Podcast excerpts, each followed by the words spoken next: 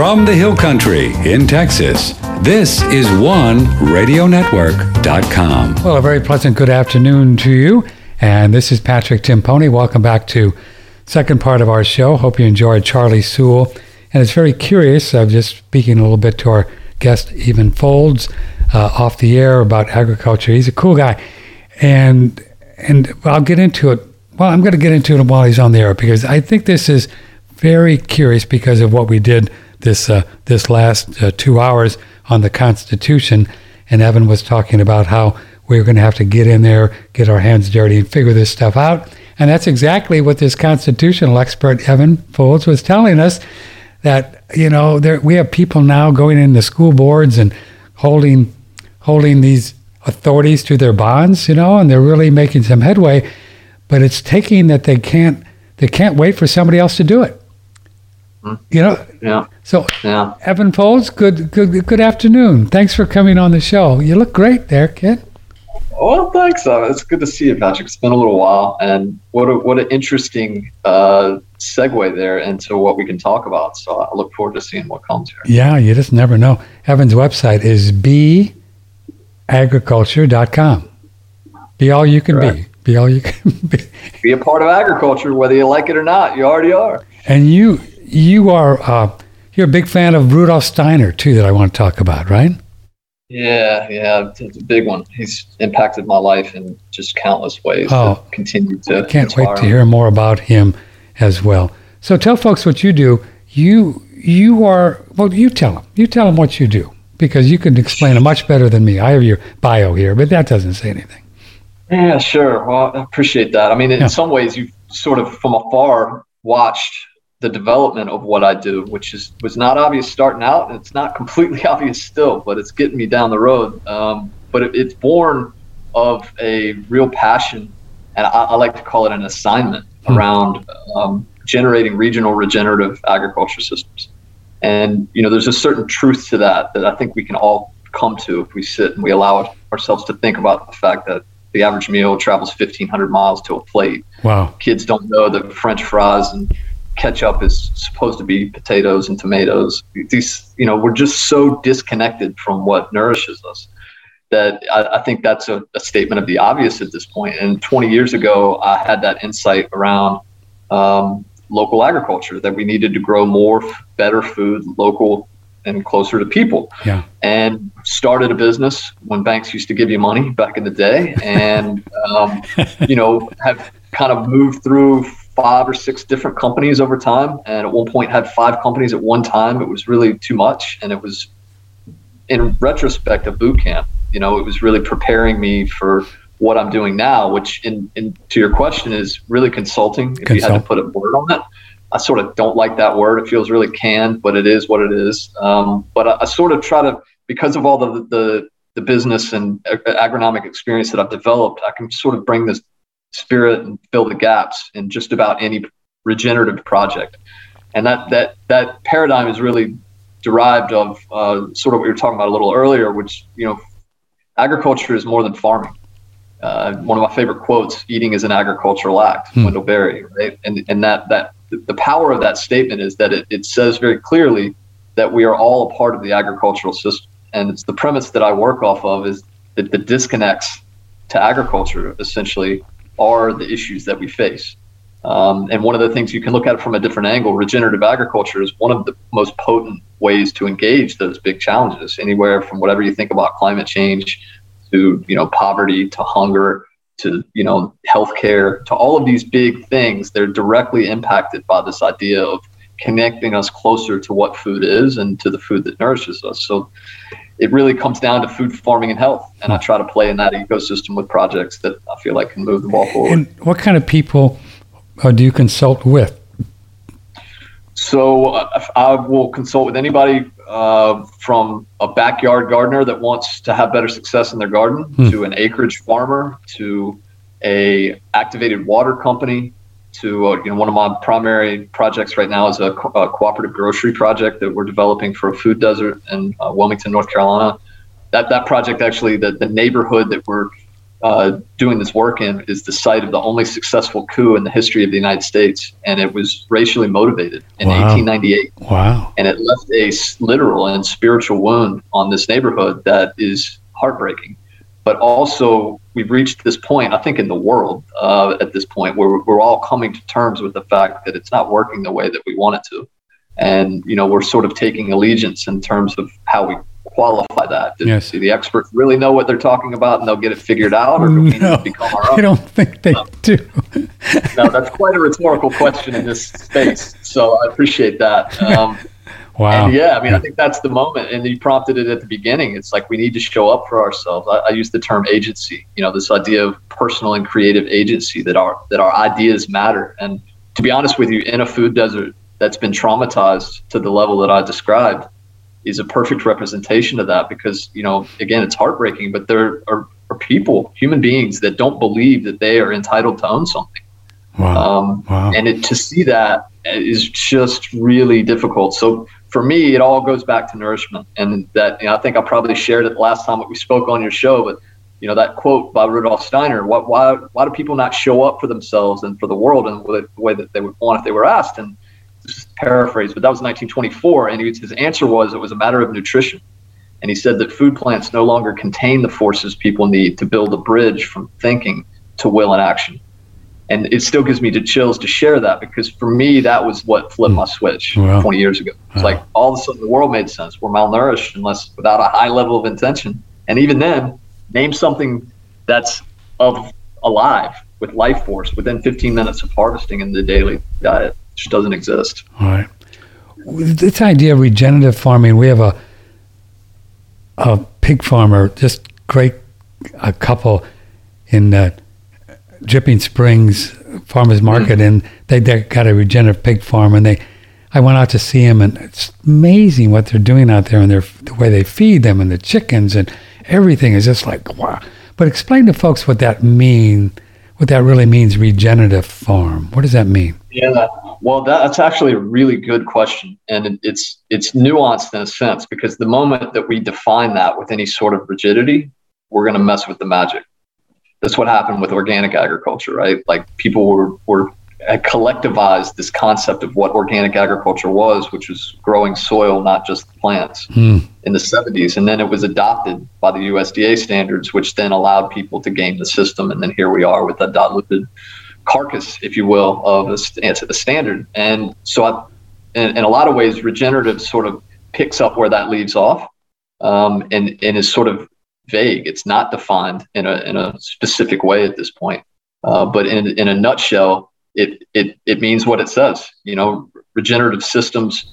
Uh, nature is a regenerative system. Uh, it can it can build on itself. It, you can think about an, an acre being fallow, turning into an old growth forest that in, in, in and of itself, that's called succession.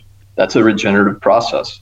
So as regenerative uh, farmers, what we're doing is thinking about the whole system, you know, thinking about the forest, not just the trees. Hmm. And in a nutshell, what it boils down to is we're going to grow the soil's capacity to be soil rather than grow the plants at the expense of the system. And you can get into some nuance around that. And some people like to build, you know, equity layers and different aspects onto it. And, and I frankly think that that's part of the asset of it because it's not defined. It can be whatever you make it. Now, of course, the responsibility of how we leverage that comes down back to the individual. But I think we're in a moment where people know what, what that is. And the challenge is really to develop systems and platforms that can help people bridge the gaps. And what I mean by that is, you know, the, the federal government doesn't subsidize regenerative farms. Um, which should really tell you everything about the nature of the corporatist systems that we've set up. Um, and you know that's a whole rabbit hole. But I, I, work a lot in the realms of rights of nature, um, and also a, a, new movement around uh, built built around carbon markets, but uh, also biodiversity markets that are coming down the pipeline that represent a real ability for us to build a bridge from where we are to where we need to go. So the, this bridge would it be where folks can actually learn how to actually grow the food that they need wh- wherever they are? Well, that would be part of it. Um, I think an acknowledgement needs to be made that you know we have not built a world, literally or through expectation, where everyone is their own farmer. Um, we, we have, I don't know that that's really realistic or even wanted on that level. And I don't think it's really even necessary. I mean, one, one of the ironies here is if you look out into the United States and you take inventory of what the ambition is of people that want to get back to the land, because there's a lot of that going on. Sure. Um, you know, you don't see people without means going to be farmers at this point. You know, it's you're not going to make money doing it. You're going to maybe be able to sustain yourself, possibly if you're lucky. But the price of, of land, the price of regulations, and everything that's built into it, it's it's a it's not an easy game to play. And so, you know, interestingly, in my research, I've, I've kind of stumbled into this reality that this, the way the story has been formed in the United States around, you know, a red barn on a hill and having your own land and in effect being your own LLC that's you know there to make money. And this whole ambition that we've sort of engineered into society is not really realistic. Um, and it, it's not sustainable it's not healthy. And if you look at the rest of the world and how they do it there's not this idyllic ambition to own your own land and be your own subsistence farmer. It's very communal driven. You know there's an aspect of here's the farmer but that farmer is supported in ways that we can't even imagine uh, hmm. society, you know, and it's sort of like, you know, different way into it. I, I, remember I went to southern Spain and they do tapas there. It's where the concept of small meals came from, uh-huh. and the way you the way you do it there is brilliant. It's it's built into the to the community, right? And you try to do that in the United States, and it just ends up being a ten dollar small plate. You know, it's like the culture is you can't engineer these things. So it's a bit of a mystery on how we get to this space, but we're, I would argue that we're sort of being forced into that space. And so I, I think what I'm excited to see now is the way that people are organizing autonomously is really exciting. You know, the future is open source and decentralized. The question is how we get there, right? And 10 years ago, I couldn't even imagine that. And it gave me a lot of stress. And it wasn't until I learned about the concepts of regenerative agriculture and the specific methods. And to be honest with you, also blockchain technology really gave me a lot of hope, you know, on that decentralization piece. So I think we're seeing the beginnings of ways that we can reorganize what we are and ways that represent who we want to be. But that that concept of the story we are telling ourselves to be a small farmer, not being ultimately where we wanted to be, kind of bowled me over. And I'm still working on it a little bit. I always appreciate the opportunity to talk loud about it. So, so we thinking that that there's going to be these these different organizations in smaller areas, almost like the organic was 30 years ago. Remember when we had the little organic uh, up in the, well, you know, in the certain areas we had regional organic systems similar to that. And yeah, that's right. It's not it's not unlike how the cooperative grocery right. movement organized. You know, that a lot of that was around organic foods and the lack thereof. Um, so yeah, I mean, I, I don't have a, a real clear view on what that looks like yet but I and you know I, I, also I mean let's be clear the federal government doesn't lead anything right? Um, they are reactionary in regards to what they can leverage. Um, we could probably sit here for a couple of hours talking about that topic but sure. um, that that reality is results in these systems that we've become reliant on um, in ways that we don't necessarily need to but that's kind of another conversation. If you look at the level of subsidy to conventional farmers the, the writing's all on the wall on the intention, right? Um, so what that means is a regenerative farmer doesn't, you know, farmers tend not to have savings accounts, right? That they can't really just cold turkey decide they're going to do things completely differently. You have to walk through very slow process and respectfully so. Um, but the resources that are there to help farmers understand the merits of this and to move towards it lack almost completely. And that's changing somewhat, but the challenge is really how to help a farmer, you know, put numbers on it. A corn farmer may make $40 an acre in the subsidy system. Now they're guaranteed that number and they orient their farm around it. And more than half the time, they're not even harvesting their crop, but they're getting paid anyway. That's their business, right? So, you know, a regenerative farmer can make up to $900 an acre. Wow. And that's not market vegetables. That's the same commodities, different methods. A lot of times they're not yielding the same amount which you know on paper can be impressive but if you're spending a lot more to accomplish that yield you're not making more profit right? So this concept of being able to generate more and higher profits out of land is is really already here.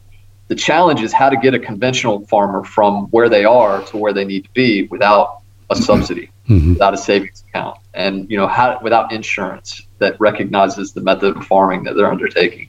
So we're sort of stumbling through all of that at this point and trying to formalize a way that we can actually, you know, pay farmers to do more of what uh, the value that they can bring. And I, I would add to that, you know, if we look at it like just about the food that they're producing, it becomes almost impossible to imagine.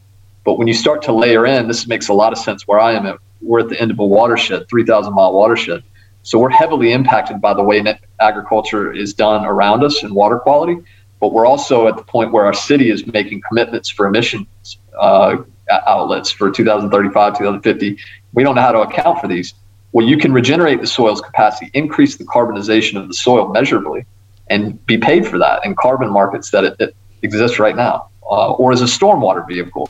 Great stat: one percent organic increase in organic matter per acre holds 25,000 gallons of water. That's a 40 by 60 foot swimming pool, four feet deep for a visual, and that's one percent organic matter. That's like a half inch of compost on the ground. So we can make tremendous impact towards these systems ways of thinking but we sort of have to be thinking in that way for them to be impactful. And you know, we can't solve dynamic problems with linear thinking. And I think that's what's delivered us to now. The, the challenge is can we put a different thinking cap on and possibly get different decision makers in position as well. Well, just hearing you explain it so eloquently about, uh, you know, the possibilities, uh, maybe I'm just too cynical, but it doesn't appear to me in my experience on Earth this lifetime that there's any government government organization that would even understand or get into what you just said. I mean, it would be like talking Chinese to to pygmies in South Africa. I think you're right. I think you're, and that's again, I think a, a symptom of what's brought us to now is yes, that sir. the decision makers that are making decisions aren't capable of making different decisions. Matter of fact, they've already made their decisions, right? um, right. So getting clear with that is part of the process. And, you know, the way I experienced that, uh, I mentioned rights of nature earlier, and I, I don't want to get too far off whatever topic we want to follow here, honestly, but um, rights of nature is a way into that because what it says, it, so in, in the gist of it, there's preemption laws that are put in place at the federal and the state level that keep cities and individuals from being able to make decisions for themselves. Yes. It's called preemption. So in, in North Carolina, we have Dillon's rule, and that means that cities can't make decisions. So our river is polluted.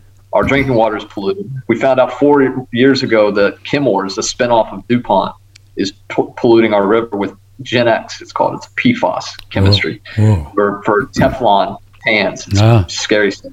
The movie Dark Waters. I saw the movie. Yeah. Yeah, the yeah, that happened in Parkersburg, West Virginia. Then they ah. closed up shop, came here with a new molecule, and started doing it to us. So four years ago, we found that out in a Star News article on a Tuesday, and it, of course, everybody went bonkers. And and to this day, our city and our county have never done anything to combat that reality because they're told that they can't by the state level Department of Environmental Quality, which they receive and say, "Oh, my hands are tied." Which is you probably heard that before. You go to your local politician, city councilman. Great idea, Evan. Love to help you. Hands are tied. Nothing I can do. right? Sorry about your luck. That's the world that we live in. Hmm. The reality is our hands are never tied. We can absolutely pass a local ordinance or law that breaks those state level laws under threat of being sued. Uh, and that's what rights of nature is. So it sort of forces, and it feels radical and revolutionary. And on some level, it is. It's also how the system works. And it's it's how abolitionists ended slavery. It's how women achieved suffrage. It's how the civil rights movement worked. It's how most recently cannabis has been legalized. Mm-hmm. This was not a federal decision because it was a good idea. You know, this was Berkeley, California breaking state law, legalizing, you know, medicinal. And then other sounds doing it, and then the state saying, huh, good idea. We're going to break federal law. It's how this works, right? So we need people willing to show up in truth in these spaces brave with bravery, honestly, because it's it's a, a difficult conversation in, in, space, but it's really critical. Just in terms of buying vegetables to our listeners around the world, um, for example, I'm in Dripping Springs, Texas, an hour from Austin. So if I want to buy organic groceries, it's either the farmers market, and we're very blessed to have one once a week, right? Good stuff. Uh, but now they don't have anything because of the weather. I mean, there's no vegetables, but we can get grass-fed meat and things. And then on the other hand, we have the an HEB, which is one of the biggest food chains in the country, 650, 700 stores, old company back 100 years ago. You can go in and get a few broccoli and squash and a few things, lettuce, right, from California, organic. Is that model there? Is that is that sustainable? I mean, uh, is that even?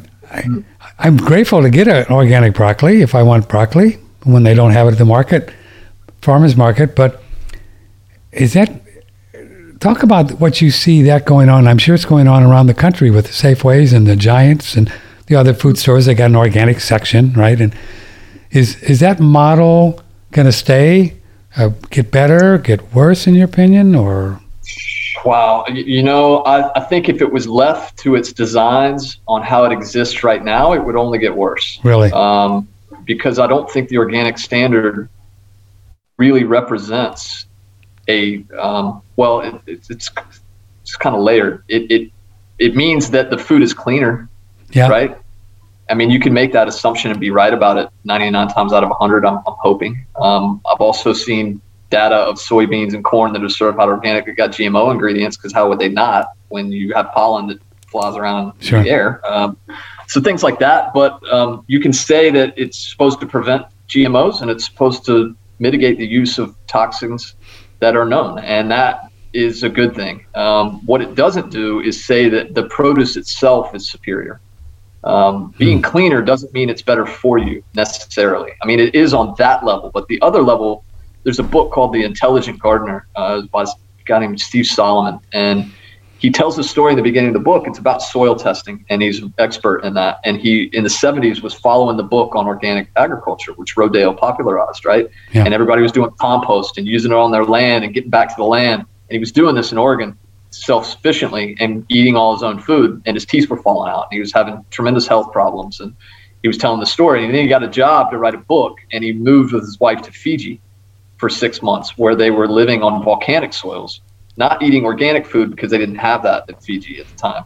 But, so it had chemicals sprayed on it, right? But it was volcanic soil that was mineralized, and his teeth healed and his regenerated, body regenerated, wow. and it and it and it gave him this experience to say it's not just about organic. I mean, that's important. Don't get me wrong, but it's not the end all be all. And and this is a real kicker because you know food should be about nourishing people, right? I mean, that's what most people would imagine. Uh, we don't collectively have a mainstream market that is representative of food quality. And I would include organic in that realm, right? Again, it's cleaner, doesn't make it better. What's the nutrient value of that food, right? And there is a meter, it's called the bionutrient meter. It's being developed by the Bionutrient Food Association. Hmm. If you've never talked to them and you're into it, reach out to Dan Kittredge. They're doing incredible work there. And what the, it's a mouthful, but what they're doing is making a spectrometer that the technology will now allow to fit in someone's pocket and it'll be in smartphones in a couple of years Whoa. that reads the nutritional quality of the food at the point of sale without invasive, um, without invading it. So the technology is pretty standardized. This is how we know what gases are on stars, right? We read vibrations, but um, what we don't know is what food should be. Like if, if you're evaluating two carrots from different farmers, what is the baseline of what a better carrot is? right? Like we don't know these things, which is crazy to think about. And do you measure 20 components or 2000, right? Like what's the matrix that says this one's better than that one? So they're on that track and they're making tremendous progress. And I would say, well, right now you can get one of these meters, go to a farmer's market or a grocery store and evaluate the food quality. No kidding. So if, if you follow that thread one more step, it's in, of course incredible for people being able to access better food, which is important. But it also creates a market where farmers can be paid for the quality of what they're producing, which, if you realize, is not being done now. We're relying on the better angels of farmers and not paying them enough. And that's a tragedy. So, this uh, idea of being able to pay for food quality is really profound. So, we're relying on the better angels, the God love them, those people that I see at the farmers market in Dripping Springs that do this. But right. we, but their prices, their their produce prices are even more than the HEB, but even that's not enough what they're getting to it's just a scale thing. Wow. Right. I mean, it's and it's all can be very confusing. You know, if if that small farmer is paying the same for their organic certification, which is incidentally why a lot of them don't have it. Oh, of course, um, yeah. but you know, if you're if you've got ten thousand acres paying for organic certificate certification or one acre, you're paying the same amount, right? So the overhead to the farmer is exponentially more to a small farmer, um, and it inverts the value proposition because really we should be paying that farmer for the lack of travel in the produce, all the waste that all the externalities, which is just a a really unfortunate word because it, it's how economists imagine that things don't exist, which of course doesn't work like that, right? They don't. You know, yeah, I mean, if a factory pollutes the river and that impacts the world in a way that we have to pay for, and they don't have to pay for it, how does that work, right? And that's the world that we built. So, you know, really coming to terms with that and finding ways to value farmers on a, on a on a higher level uh, is really important. Right. You know, it's it's interesting you mentioned it, but I if I really think about it, uh, uh, Evan Folds, it, I think probably 90% or more of the farmers markets, uh, you know, in Dripping Springs, they don't have certification. They just don't because they've said, well, we can't afford to do that. And I just, so I just take their word for it and I look them in the eyes and, okay, what do you do? Well, you know, I go with that. Yeah, well, honestly, that might be better than anything at this point. Yeah. You know, I mean, using your own discernment with someone who is there for reasons, you know, that aren't to make money, right? right. Um, you know, I mean, you can probably trust that more than more than anything. I would imagine. Yeah. So is this uh, is this organic certification thing that we see at the wherever Whole Foods or wherever? Is it is it? Um, so you're arguing then that it's just cleaner, but that doesn't mean it's really really good for you or the best it could be, obviously. Yeah, I mean, I wouldn't say it's bad. It's no. better best, but it's not as it's not. It, the intention of organics is not to grow better food for people. It's to grow. It's to it's it's to provide a certification of what's not supposed to be used in growing it. Right. You know, those are two different things, right? Um, and and that that's one of the things that it's difficult to account for. I mean, you know, you could say be cynical back when they were making the standards. Well, they didn't want that to be the point. Well, frankly, how would they have made it the point, right?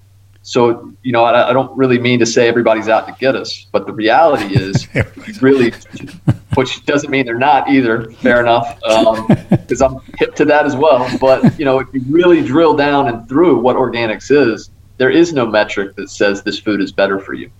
Um, that doesn't exist and that's that's really it's just challenge. what's not in there. Right. Right.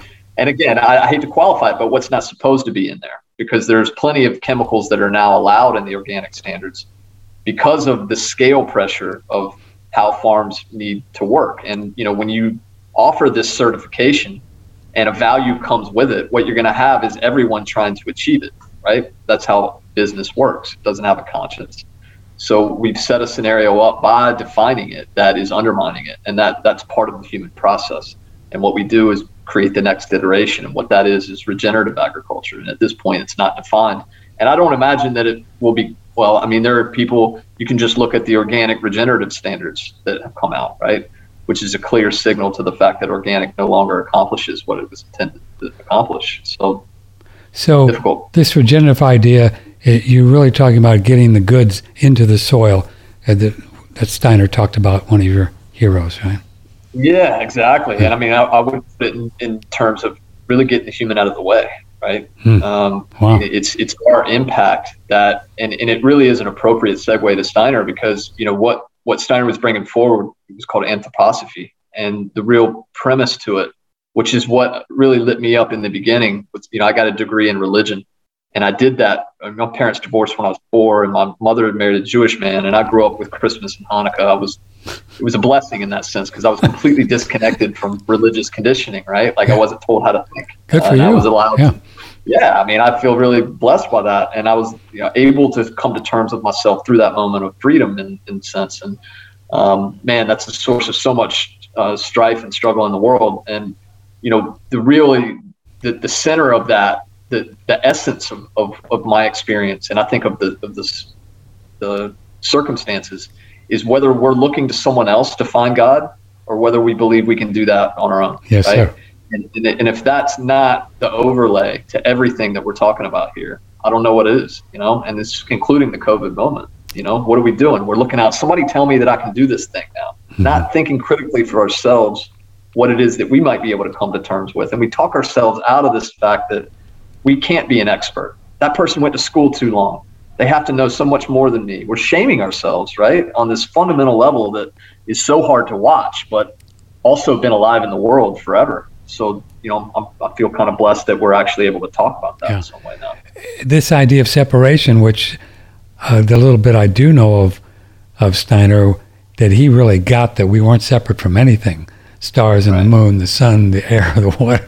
We're just one big uh, blob of God, or what, however you want to say it, right? I mean, I think that's totally appropriate. I yeah. mean, you know, where everything is connected, we are all one, and I think, you know, if I was to try to deduce what he brought forward into a, a, a thought form, it's it's really that we are spiritual beings first. Yes. That this physical body is a is a vehicle that we're using to to move around and to have a human experience and that we're not here to know all of that in a way that we want to and that's you know torture on some level for a lot of people that want to understand that we can figure everything out which is really what religion is trying to do right i mean if religion stopped at there's more to life than what's physically here you know man how much peace would we be enjoying right what, what we do is try to go start a war on who's right and wrong you know um, so what I what I've always tried to do is just stop there. Say, look, I have reverence for the fact that a plant grows up against gravity. Like, try to answer that question in terms of materialistic science. It doesn't exist, right? So we we sort of call that an externality and move on. you know what I mean? Um, and so what Steiner really did was take a real pause there, and what he brought forward was really a rearticulation of reincarnation and karma. Um, incidentally. He, and so those are the two themes. And then what he also did that was just completely mind blowing is, you know, really provide a way in which to look at the entirety of the human being's development, not just our lifetime, but you know, this if you really get intimate with the concept that we've been here before, yes, it changes everything. You know, because then the pressures of I might miss my window or I'm just a grain of sand on a beach in the universe, or you know, maybe we really we are the center of the universe, right? Um, and so I, have kind of been on that trip myself. I went through a moment of, well, here's religion. I can't really accept that. I'm going to be an atheist. Oh man, well, I can't really accept that. like, what am I doing here? And I went to school to try to figure it out. And of course, they analytically tear the Bible apart, telling you who the people were that were telling the stories, and all of that's interesting, but it misses the the spirit of it uh, really at the end of the day, and and that's what Steiner was bringing forward. He called it anthroposophy, and the real it's kind of an anti-religion, honestly, because it, what it's saying is you don't need a church. He doesn't put it in these terms, but effectively what he's communicating is you, you are the essence of everything, and you know what does that mean, and how can we strengthen this fortitude that we have that's dormant, and how do we explain the moment that we're in, and you know, within that progression of explaining the entirety of human development, which is a mouthful, uh, he used the spiritual uh, being of what he called Ahriman and Lucifer, and what he called the Christ consciousness. And when you say a term like Lucifer, immediately the religiosity creeps in, right? You start thinking, you know, traditional, what we were taught in Sunday school sort of thing. And that's part of the challenge is, is these words have been adulterated, really, uh, in, in a sense. And so to navigate that is part of it. But really, you know, what we come from is this luciferic energy that's really, uh, you could almost think like telepathy and knowingness. And um, we moved into this space where we come from the spirit and we're coming down into materialism, mm-hmm, right? And mm-hmm. at the point where we were about to lose our way, the Christ consciousness, what he called the mystery of Golgotha, occurred, which was Christ on the crucifix. And the spiritual Son God, Son being uh, of, of Christ, came into the body of Jesus and really took vessel of that being at 30 years of age and had these miraculous, miraculous experiences and then went through this moment of basically impregnating the earth with that magic so that we wouldn't forget it. And then what we did was move after that through the doldrums of materialism, which the progression is the Phoenicians in the beginning, you know, Gilgamesh, the original human story. That was when humans Gilgamesh really was the first human to be able to say I, right? To have an ego, to represent, to see himself in a mirror in a sense, right? to identify as an individual human being. And then we had this group soul that we've lost over time that came down into our individualities that was really paralleled with academia and our intellectual development, um, which you saw in like through Aristotle and through the Grecian times. So you had the Phoenicians, you had the Sumerians, then you had the Egyptian Chaldean, then you had the Greeks, then you have us. And he called what we're in the fifth post Atlantean epoch. And so, you know, I could sit here for a long time talking about it, but to, to get to the point, what he did was set up a framework to understand collectively how we've come from the spirit down into materialism. And then now our objective is to consciously re engage with spirit. And that's the moment that we're in. So, what that gives me and what has given me in my life, not only is a playbook to say, look, I'm in some, something much larger than myself and I'm eternal, which is a blessing to feel, um, but also to understand that where we're at in that process is exactly where we're supposed to be. You know, we, we, we have to be presented with these things in order to account for them. And that is the moment that we're in. You know, no longer can we say, you're a conspiracy theorist because you think that. We went through that in, in one year everything that we were conspiracy theorists for a year or two ago we should have been absolutely on CNN. Yeah, you know? We, you know, we were prophets. We weren't conspiracy theorists. We were prophets. Amen. Amen. That's exactly right. We were so prophets, you know, no man. longer do we have that that yeah. blessing to ignore it. It's right in our face. You know, so that that's really and this idea of connection with spirit is is just so lovely because it is. It does exist. It's everywhere. It is mm. ether or chi or prana or God, whatever you want to call it, it just is what it is, right? And it's just, I'm beginning to think that if you know if the food thing doesn't work out, we can just live off of this and just you know bypass the food. Look, I'm told there are a lot of people that do that, and there are some know, people that do. You know. I, yeah, no, I and I think it mitigates their ability. This is my sure. articulation of that to to to operate in the physical world, right? which we need. It's it's sort of like meat eating right. on this a lot, and it's interesting because Steiner he was never judgmental about things. He never came to say, "Well, this is the way it should be, and this is how it is," because it's not that way, right? I mean, and that's also a comforting moment. We're all in a different part of our spiritual progression, mm-hmm. and we've actually invited ourselves back to put ourselves into those situations that can help us work out that karma. Right? Yes. Like even to the extent that we chose our parents or the the you know the congenital disease that we have or whatever it may be right? Um, it's it's it helps with that victim opportunity right? When we can understand that no there is a larger point to all of this. And so you know really coming to terms with that is part of it. And uh, I, I i don't know how that's playing out in the world. I see a lot of fear uh, you know and especially around where i live. And but the flip to that is i also see you know people organizing in brand new ways that are completely inspiring. And i, I think we're just kind of stirring the pot a little bit to see where all that comes out. But um, yeah steiner, steiner certainly provides a uh, it's it, there's a depth to it because you it's not something that you just go learn about and like all right i know it. It actually grows in you you know? Um, and that's something that it, uh, that stayed with me for 20 years now. We're talking with evan folds. His uh, website is beagriculture.com we're going to take a little quick little break here before we do. Um, for what it's worth, this idea of karma and reincarnation, those are the two mother loads, in my opinion. I mean, you mm. if you get those two, you know, you can just work from that. And we know that these are real. This is not the tinfoil hat stuff, right?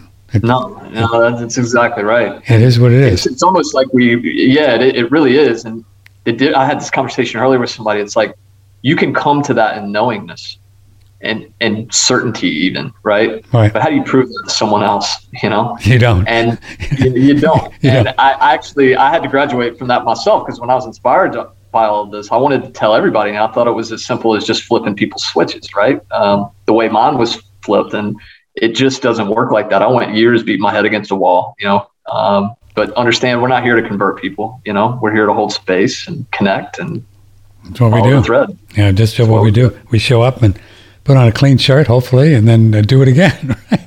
That's right.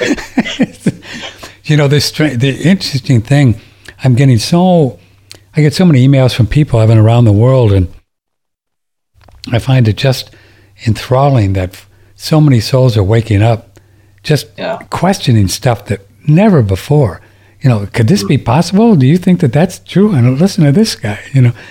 And I've been myself seeing um, last six weeks or so flashes of past lives, and I've been on my particular path for 35 years, and this is the first time I've ever really seen, you know, but they're just flashes, you know, in the dream state, and you know, uh, when my body is sleeping, which doesn't happen often these days, but when it does, and, and it's really interesting. It's only maybe like 10 seconds. And you go, Uh-huh. oh, whoa, that's interesting. And then boom, there, there's another one. I'm in some outfit in some who knows when. That, Wow. yeah, Well, first time it's Steiner happening. Yeah. That's that's fascinating. Steiner would say that you could strengthen that, and there's a book called Oh, I'm How sure. to Know Higher Worlds Yeah. that provides the stereo instructions on how to meditate to strengthen that. Oh, I'm sure you can. Yeah. Uh, the only one I really saw a lot, and you'd appreciate this because I've been a, uh, you know, a revolutionary guy for a long time, my this lifetime, and and I got into a jam with the IRS about ten years ago, doing some creative things. Let me just say that, and and this this one past life thing I had, I I was on on a, you know, what do they call that on the on a on a castle when you're standing mm-hmm. there and your chest is above the is a turret or something like that, so you can run along on the Right. castle. Yeah, and I had all this puffy white stuff under my neck, and I've looked up on that online. I think it's around 1400, 1500 or something like. So I was running along this thing, and there were thousands of people below the castle, and I had this white paper in my hands, and we I was screaming, "We will not pay these taxes ever again." Oh, So you've been at it for a long time. yeah, so I really got it. I said, "Well, that's where you get your feistiness, Patrick." So it's Yeah.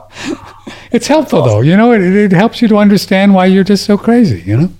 Oh, absolutely. Oh, there's a, there's a reason for everything, so they say. Okay, I do have to take a little quick little break here on my camera, so you stay right there. Patrick Timpone, OneRadioNetwork.com with Evan Folds. Go to his website and uh, check it out. Here's physicist, biologist, chemist, Dr. Gerald Pollack on far infrared saunas. Infrared uh, energy is what builds this fourth phase of water. And the idea of a sauna, you know, you go in and you sweat and you, you receive this infrared energy and you feel great after you uh, after you come out.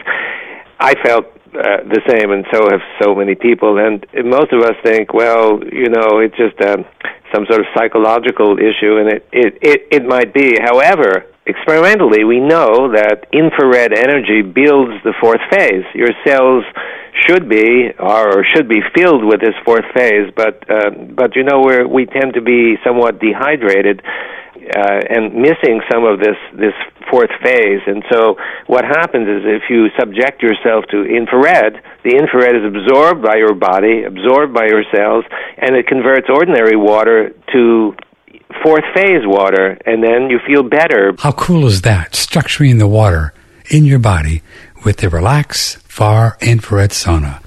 I think it's pretty cool, Patrick. I'll take it from here since uh, that commercial's been a in the can for a while. Our prices have gone up over the years.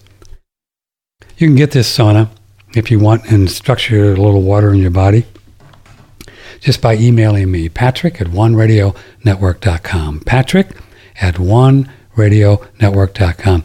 And we have a price of $1,295. And I, I think it's just really the best price you're going to get.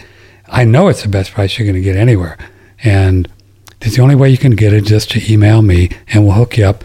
We ship them uh, just everywhere and uh, all over all over the world, really. The only place we haven't been able to ship them would be, uh, for some reason, Germany. And I haven't, I don't have Herr Merkel's um, telephone number, so I don't really know why. But oh, I don't even think she's in office anymore. But anyway, so just email me, Patrick at OneRadioNetwork.com, and we'll hook you up. And uh, we ship them all over. We shipped one to, let's see, Canada last week, and it was fourteen ninety five. So it was about two hundred dollars extra, fourteen ninety five, and that's delivered to the great state of Canada, where Justin Castro is trying to, you know, whatever. Okay, so uh, just email me and, and we'll hook you up. Have you heard about this product? Because this is like the best thing ever. Previously with Dr. Rulin Chu about her product called Pearlsium. So, so let's talk about the teeth first. Explain to me what's going on because there's something magical when you dip your little toothbrush in water. Why do they look so sparkly and just, I don't know, something very energetically about the, the look of them. Yeah, it's uh, very, very magical. So, like a group of scientists in uh, France discovered that when you put pearl next to the bones or uh, skins or other connective tissues, and they find it stimulates new growth of the bones and skins and connective tissues, and also uh, to make existing bones and skins uh, more healthy and stronger. So brush your teeth with the pearl, then your teeth will make your existing teeth stronger and also it will filling up you know teeth with the persium and the pearl powder will stimulate the new bone growth and also make the existing teeth very strong. It's really a great product. You'll love it. Take it internally or on your teeth, and you can click an order, see the ad right there, Pearlseum, the nice green container, Pearlseum, on OneRadioNetwork.com. This was previously with George Wiseman about his AquaCure machine making hydrogen, gas, and water out of the same hose. Listen. The body accepts that gas and uses it to heal everything. It's like the fountain of youth. It's a astonishing the amount of ailments. In fact, in scientific studies, and they have over a thousand scientific studies now, they are showing that it either helps the body heal directly or indirectly from virtually every ailment that ails any water based life form. But it works just as well on animals and plants and lizards and birds and hmm. everybody. And you're saying this because this machine called the AquaCure split into five different parts. Six. I got hydrogen, oxygen, electro, enhanced water, water vapors, monatomic hydrogen. What else? And monatomic oxygen. Oh, the mono oxygen. And that's what your machine does? It splits it? Yes, it, it makes that mixture inside the machine, and all that comes out a single hose, the same hose. Gas?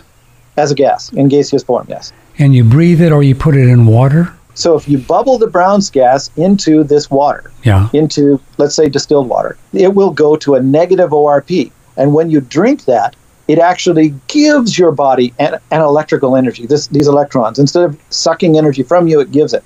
So you can have water that is healthful and not healthful just by the energy that's in the water. You want to get one? Me too. Ours is on the way. Well, that's only about two years old.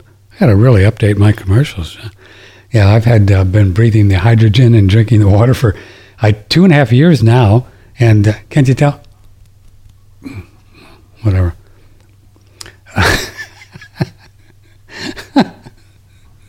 it's good stuff. It's really cool. Maybe Evan knows about hydrogen. I think stars eat hydrogen for breakfast, but just made that up. If you'd like to get one, just email me, Patrick, oneradionetwork.com, and I'll tell you more about it. Or you can just go on our website and uh, promo code OneRadio on oneradionetwork.com, and we'll, we'll hook you up. Hey, George is going to be here tomorrow. He's going to be here tomorrow, George Wiseman. Forgot about that. My goodness. Broadcasting from the beautiful Hill Country in Texas, this is OneRadioNetwork.com. Evan Folds is with us. His website is um, beagriculture.com, and uh, he's a fun guy. So, so do you think stars eat hydrogen for breakfast? Sounds about right. I hope so. I say that a lot. I don't know. I say that a lot. Well, yeah.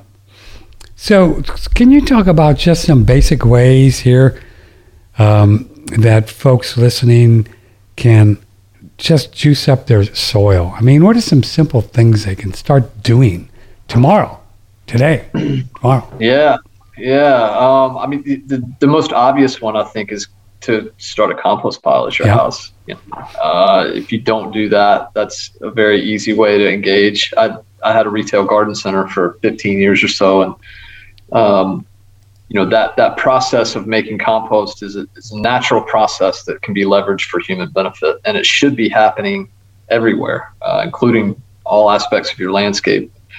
And it's not predominantly because the diversity of the life forms, the microorganisms or microbes, as I call them, are not present to do their work. Um, and this concept of uh, the microbiome and human health which has now reared its head mm-hmm. in, the mainstream, uh, is helping people understand, I think, the value of, of the same parallel in soil. And, and it's actually a good way into how complicated we've made things. Um, it's a lot simpler than we've made it. The parallels are life. You know, the compost pile is the gut of the landscape. Hmm. Uh, it's, it's really trying to to work in very specific ways that we get in the way of. Again, back to that motif of getting the human out of the way. Um, so yeah, composting is is a, a, way to do that. There's a, a method called compost tea that's really interesting.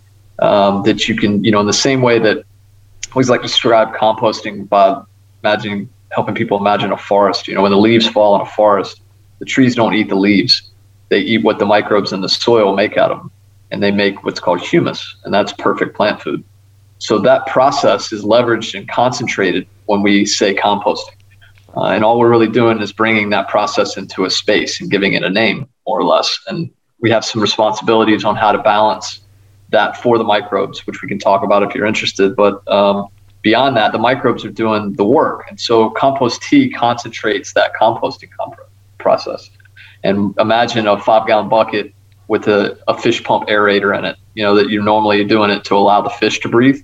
Well, in this application, we're doing it to allow the microbes to breathe. Hmm. And in the presence of oxygen, uh, the microbes can eat things like molasses or fish or kelp or some organic material that's unrefined. And in the presence of food and oxygen, the microbes grow to extraordinary concentrations, and you can spray them around your landscape. So it's concentrating that process of the compost. Um, so that that's a very good undertaking.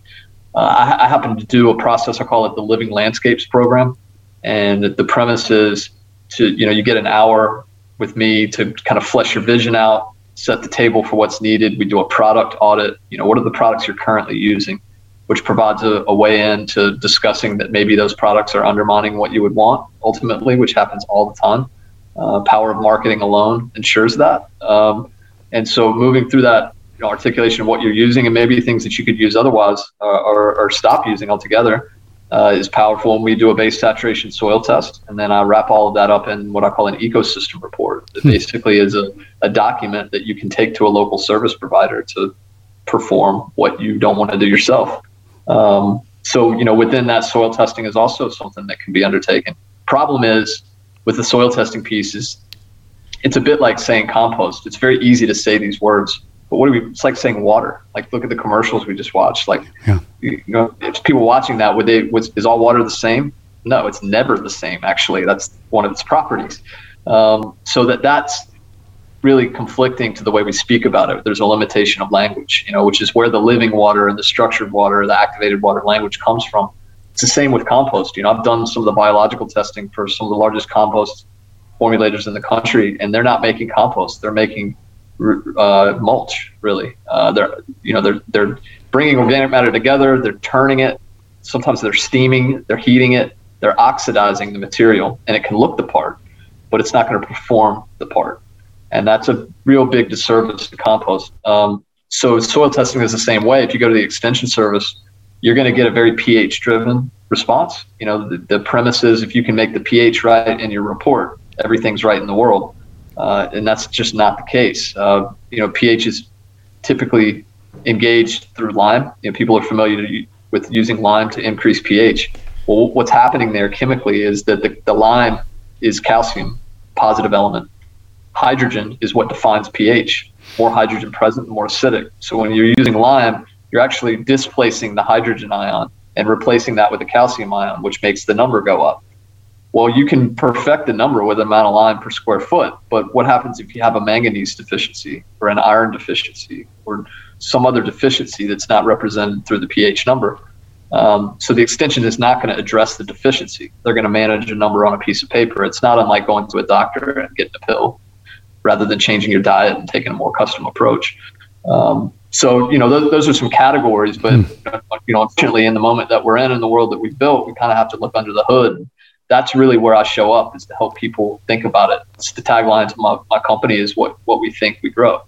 And I think that that's absolutely the truth. It's been my experience. How many people are putting their positive and, and good intentioned energy into something only for it not to work, right? That's a really discouraging place to be. So I, I like to show up in that moment and help people think their way out of it.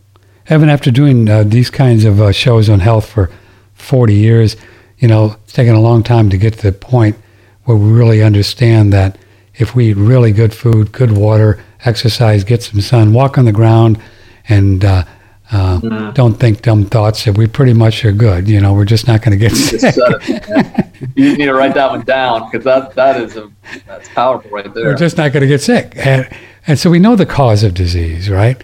So I would suspect, boy, after talking to you, that to really dial in and get these these vegetables, that's probably the primarily part of our diet man, it would really be huge as far as our state of consciousness and everything, wouldn't it? I mean, man. Yeah. Whoa. No, I think I think where you just arrived there is it. Honestly, it is for me. I mean, that you know, I can tell. Yeah. yeah. Yeah. I mean, and and it really came with what what activated me, which you know, uh, I I really feel like I'm on an assignment, uh, almost at the expense of myself. No, I understand.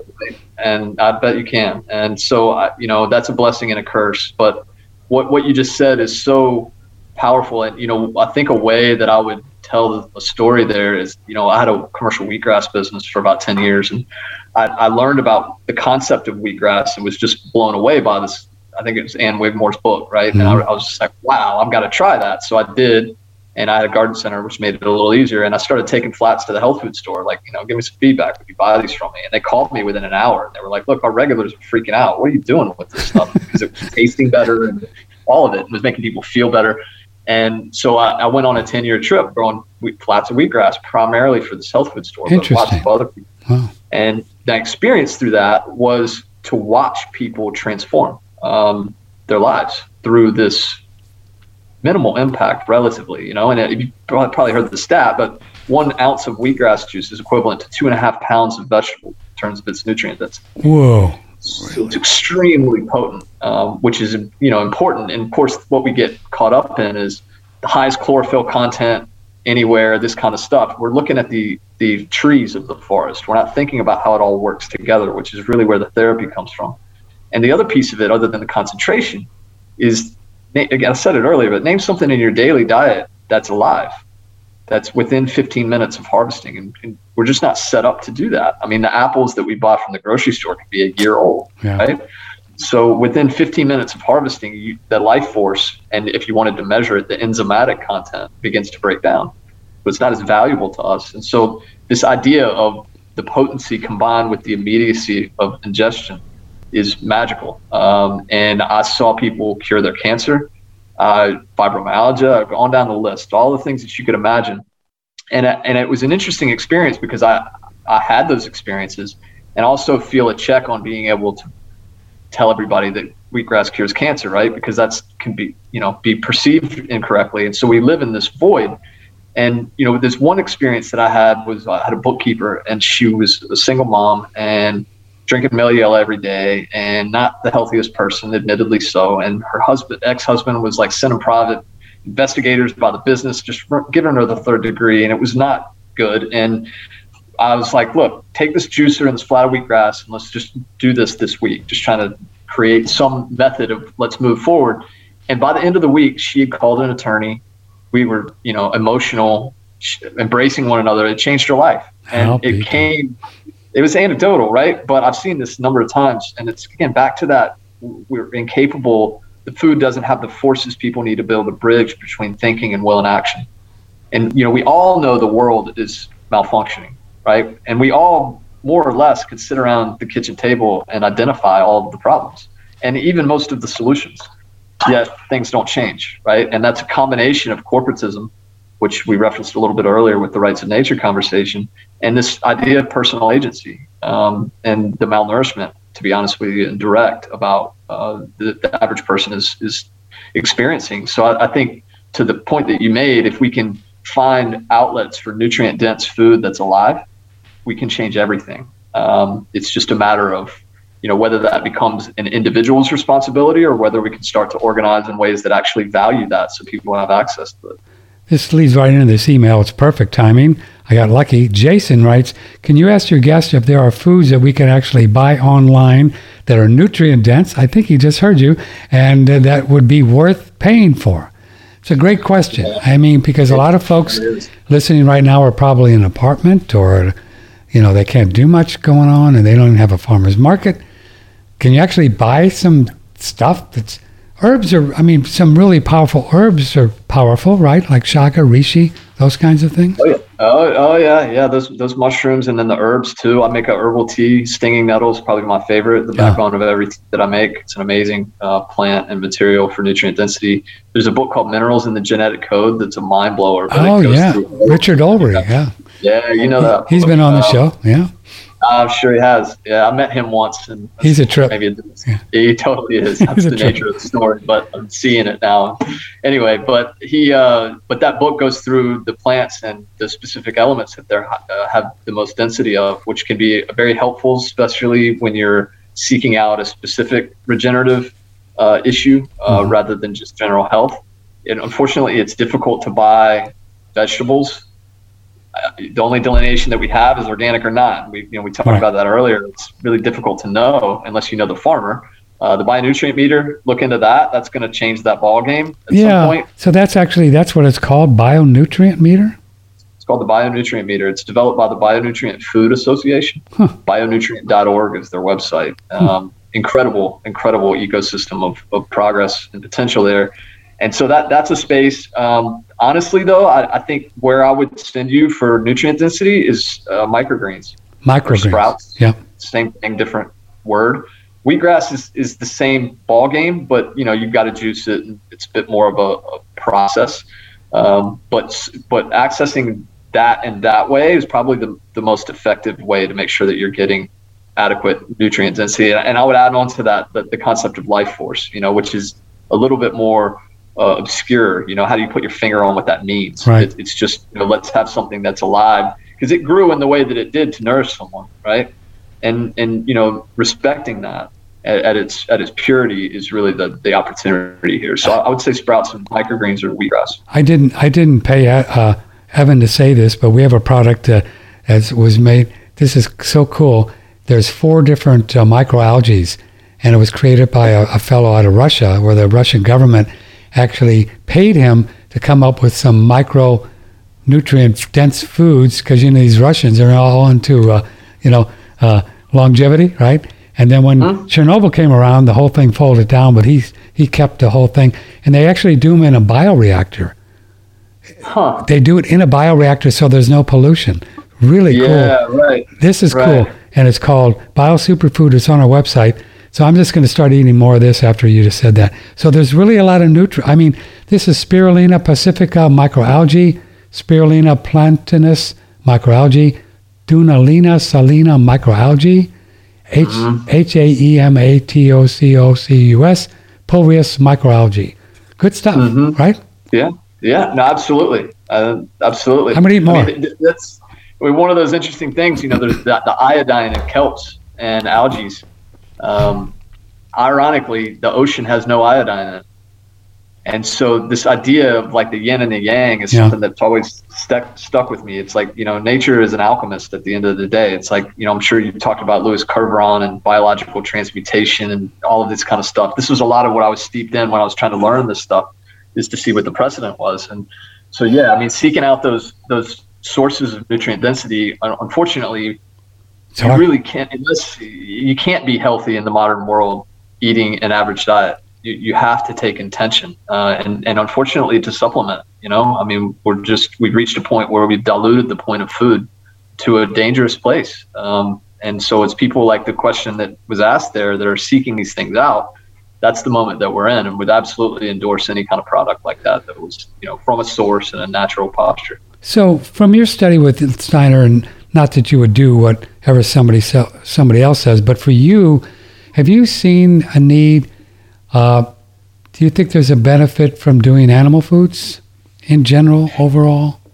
Yeah, that's a great question. Um, so it came up sort of sideways earlier, and I appreciate being able to Sure. to, to tread on that again because you know the the I've been through many different postures in my own diet, right? Like I, I grew up eating the Western diet, not knowing what the hell I was doing, and it made my body unhealthy, and I was almost forced in a lot of ways, which is kind of the average story now to to think about things differently. I mean, I, I remember I'm the oldest of 12 cousins, and we, we would go to the beach every year, every summer for a family vacation. And I remember it wasn't until like seven, eight, nine years ago now, where we started showing up and we had to cook different meals, uh-huh. like for people that have allergies or sensitivities. And I mean, it's very plain that you know we're challenged in that way. Um, and so, you know, the, the idea of eating meat is easy to handle on the sense of the average piece of meat, right? Which comes from a CAFO controlled animal feeding operation farm sure. that's creating untold damage to the earth. And it's easy to think that that's not a good thing.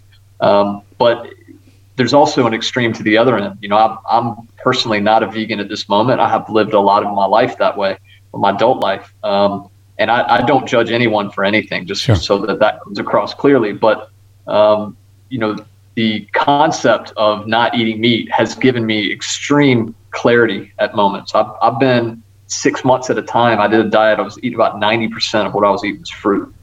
And Whoa. it was the clear, it Whoa. was intense. I don't even know how I did it. And I was a thin toothpick, but it was a crazy, it, it reinforced itself. I would, I wasn't torturing myself. And I reached a point where I, the clarity of how things were coming to me and how they looked it's impossible to describe was just off the charts and so there's a value there but it, it also was clear that my body was telling me that I, it wasn't as healthy as it, it should be right because i was doing blood testing and things like that right so i think that there there's extremes and there's values to them in some respects but the balance is that meat is not a negative thing I, I, I would try to articulate steiner because i think i would just use that as a platform you know he, he was not judgmental i think he even ate some meat but he attributed his strength to being a vegetarian. And the reason for that is that when you provide fat to your body, it's it's like a crutch. It doesn't force your body can make its own fats, and and it, it's it's sort of like um, you, know when when you go into ketosis, you know from from how you eat, you can take your body to different places and for different reasons. And so what what he said was that you know meat was the crutch, and that it weakened the organism's spiritual potential. And so that that can come across as, oh, you're eating meat. That's wrong. And what his his what he he was trying to say was that we're all at a different part in our, our path. Yeah. you referenced earlier. You you've clearly identified with your path. It's completely different from mine, right? So to expect me to be able to say to you, well, you shouldn't be eating meat based on where you're at on your path is sort of stupid. You know what I mean? Sure. Um, so I, I think arriving that moment that we truly are all different and that we're all at different points in our process. And I would include that to Steiner's articulation of the entirety of our human experience, right? And so when you draw on that, it's really not about right and wrong. It's about better, best, and about awareness. And you know, within that, if we eliminate what we know is not good from the meat eating world, and we seek out, you know, regenerative, regeneratively grown meat, you know, there's a, a place where, you know, one of the things that I witnessed is vegan activists that you know, I remember I had a garden center and this person brought me a book on how to be organic gardening. And it was like, I, I read it with interest, but it's like, how, how are you going to avoid the earthworms and not hit them with your spade? How, you know, like how far are you going to take this? Are you going to not let the bees pollinate because you made a garden and you're forcing them to come where they wouldn't go otherwise? You know, it's like you get really, and I don't mean to be flippant about it, but what, what really comes down to is that vegans say, and I don't mean to be overgeneralization either, but vegans say that um, you know, you don't need animals to farm. Well, they're part of the system, you know, and that's one of the things about biodynamics that Steiner brought forward that's so powerful is that he recognized that intimately, right? And he's using manures in order to bring that vibration back to the farm and using cow horns to bury that in the earth to hard capture the energies and things like that. Uh, but the bottom line is, in my opinion, you can't get away with a farm at optimum fertility without animals being present. Hmm. You know, whether you keep them as, as pets or whether you're using them to, to nourish yourself is your choice. Um, but I don't think it's a right or wrong conversation. When, when you did the fruit thing, I, I, really could understand the whole clarity spiritually. Uh, did you, you, you, but you got to the point where you just needed to do more, something else, because it just wasn't healthy for you. It was just too, too yin or whatever you want to call it. Yeah, yeah, exactly. I don't even really know what I would call it. Yeah. Um, I had reached the point of of the clarity that was helpful, and it was kind of a phenomenon for me, and I sat in it. But it, it really, I think, I, it's hard to say how it ran its course. To be honest with you, it, it wasn't like a, a, one day I woke up and I need to do it differently.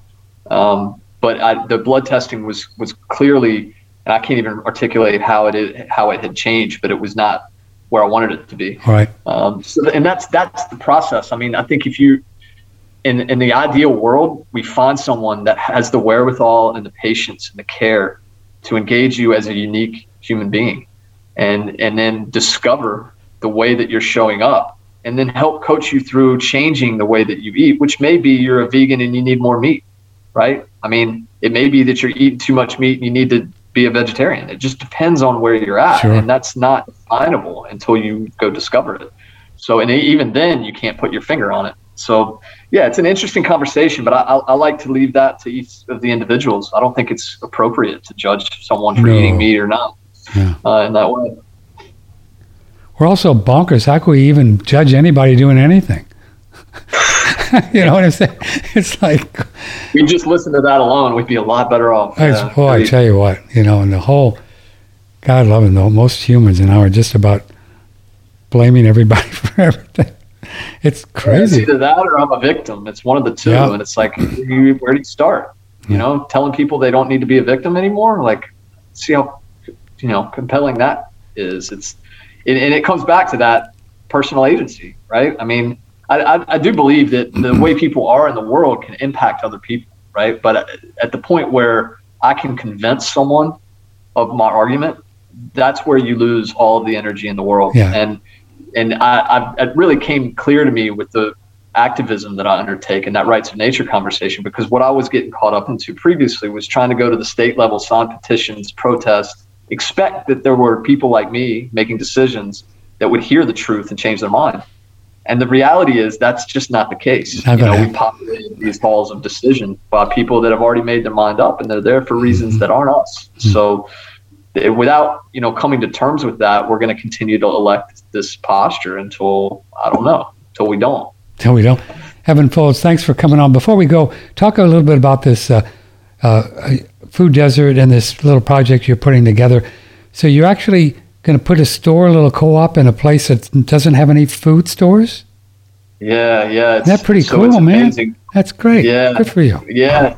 Yeah, it, it I connected with it because of my background in agriculture, and right. I, I, saw the opportunity to engage on the level of food farming and health. You know, here's a grocery store that can impact the farming system regionally with our buying power. It can impact the way people eat. It can move the ball of health.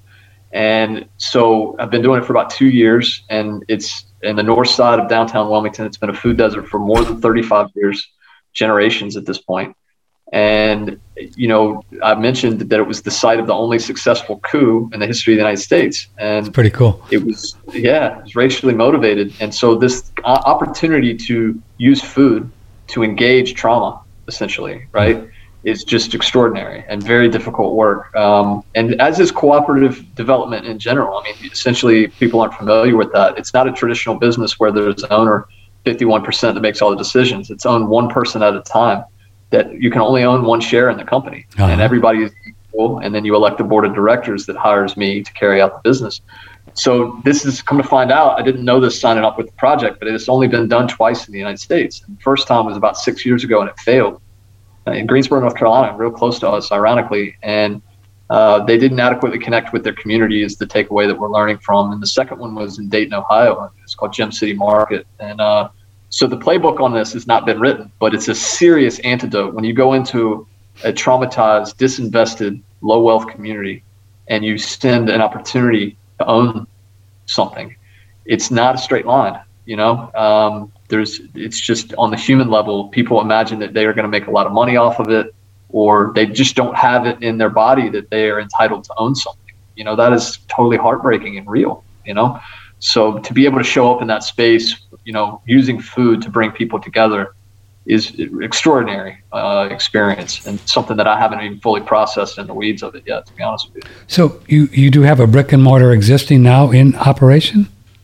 Not yet. We're no, no three years into the organizing process, three weeks ago, we were told by our county that they haven't they appropriated two point one million dollars in 2023 to build a grocery store building, and uh, they want us to be the operator. So we're that far, but we don't know what it all looks like yet. Wow. No. And so, but you, you'll use that money then to build the the building and everything. Yeah, I mean, they get into the weeds, but they, you know, they they're going to build the building, okay. and so what we're trying to work through is, you know, I, I imagine we'll rent the building for a, a, nominal cost, hopefully, and we'll run a business out of it. But you know, there's a this is unprecedented work, You know, uh, the county doesn't know what they're doing, and neither do we in that sense. So it's it's really at the edge, you know. And if we can, the, part of the ambition for me in this whole thing is if we can figure out a posture to take here and, and a, a method to undertake this this work and accomplish it, then we can do it in, in food deserts everywhere. Um, so, how would this be different, say, from you probably don't know to compare, but just in general, we have a food co-op in, in Austin called Wheatsville mm-hmm. Co-op, been around for 40 years before Whole Foods, actually, I think. Um, how would it be different from your standard co-ops in a lot of cities around the country today? Um, that's actually a really good question because the it's part of what we have to deal with locally because we have a, another co-op called Tidal Creek in town. And to answer your question, all the co-ops that are long-standing came from the organic foods world.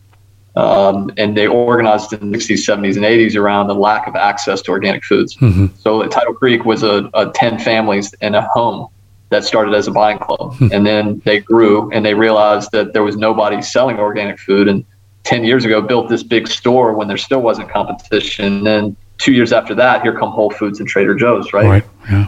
That was a whole other story, but it was very difficult. So the difference is that our spirit is built around affordability. And one of the real highlights of this work is eggs are an easy way to make this point you know, we have a farmers market we started six months ago, and we're bringing eggs from local farmers, really high quality eggs that you buy for eight dollars in a Whole Foods, right, or at a farmers market. Typically, we're selling them for half price, four dollars, hmm. which the farmer was growing for three, and then through COVID, it's become four. So it's untenable for the local farmer. But the problem is, we're fifty percent off at the market. Well, the neighborhood, the low wealth neighborhood, looks at it like y'all don't know what you're talking about. We can buy eggs for a dollar at Walmart, right? So the, the takeaway is we can't take the affordable local food and deliver it to people that need it the most. And that's really what we need to be focusing on is, is if we can't do that, well, what does it take to do that?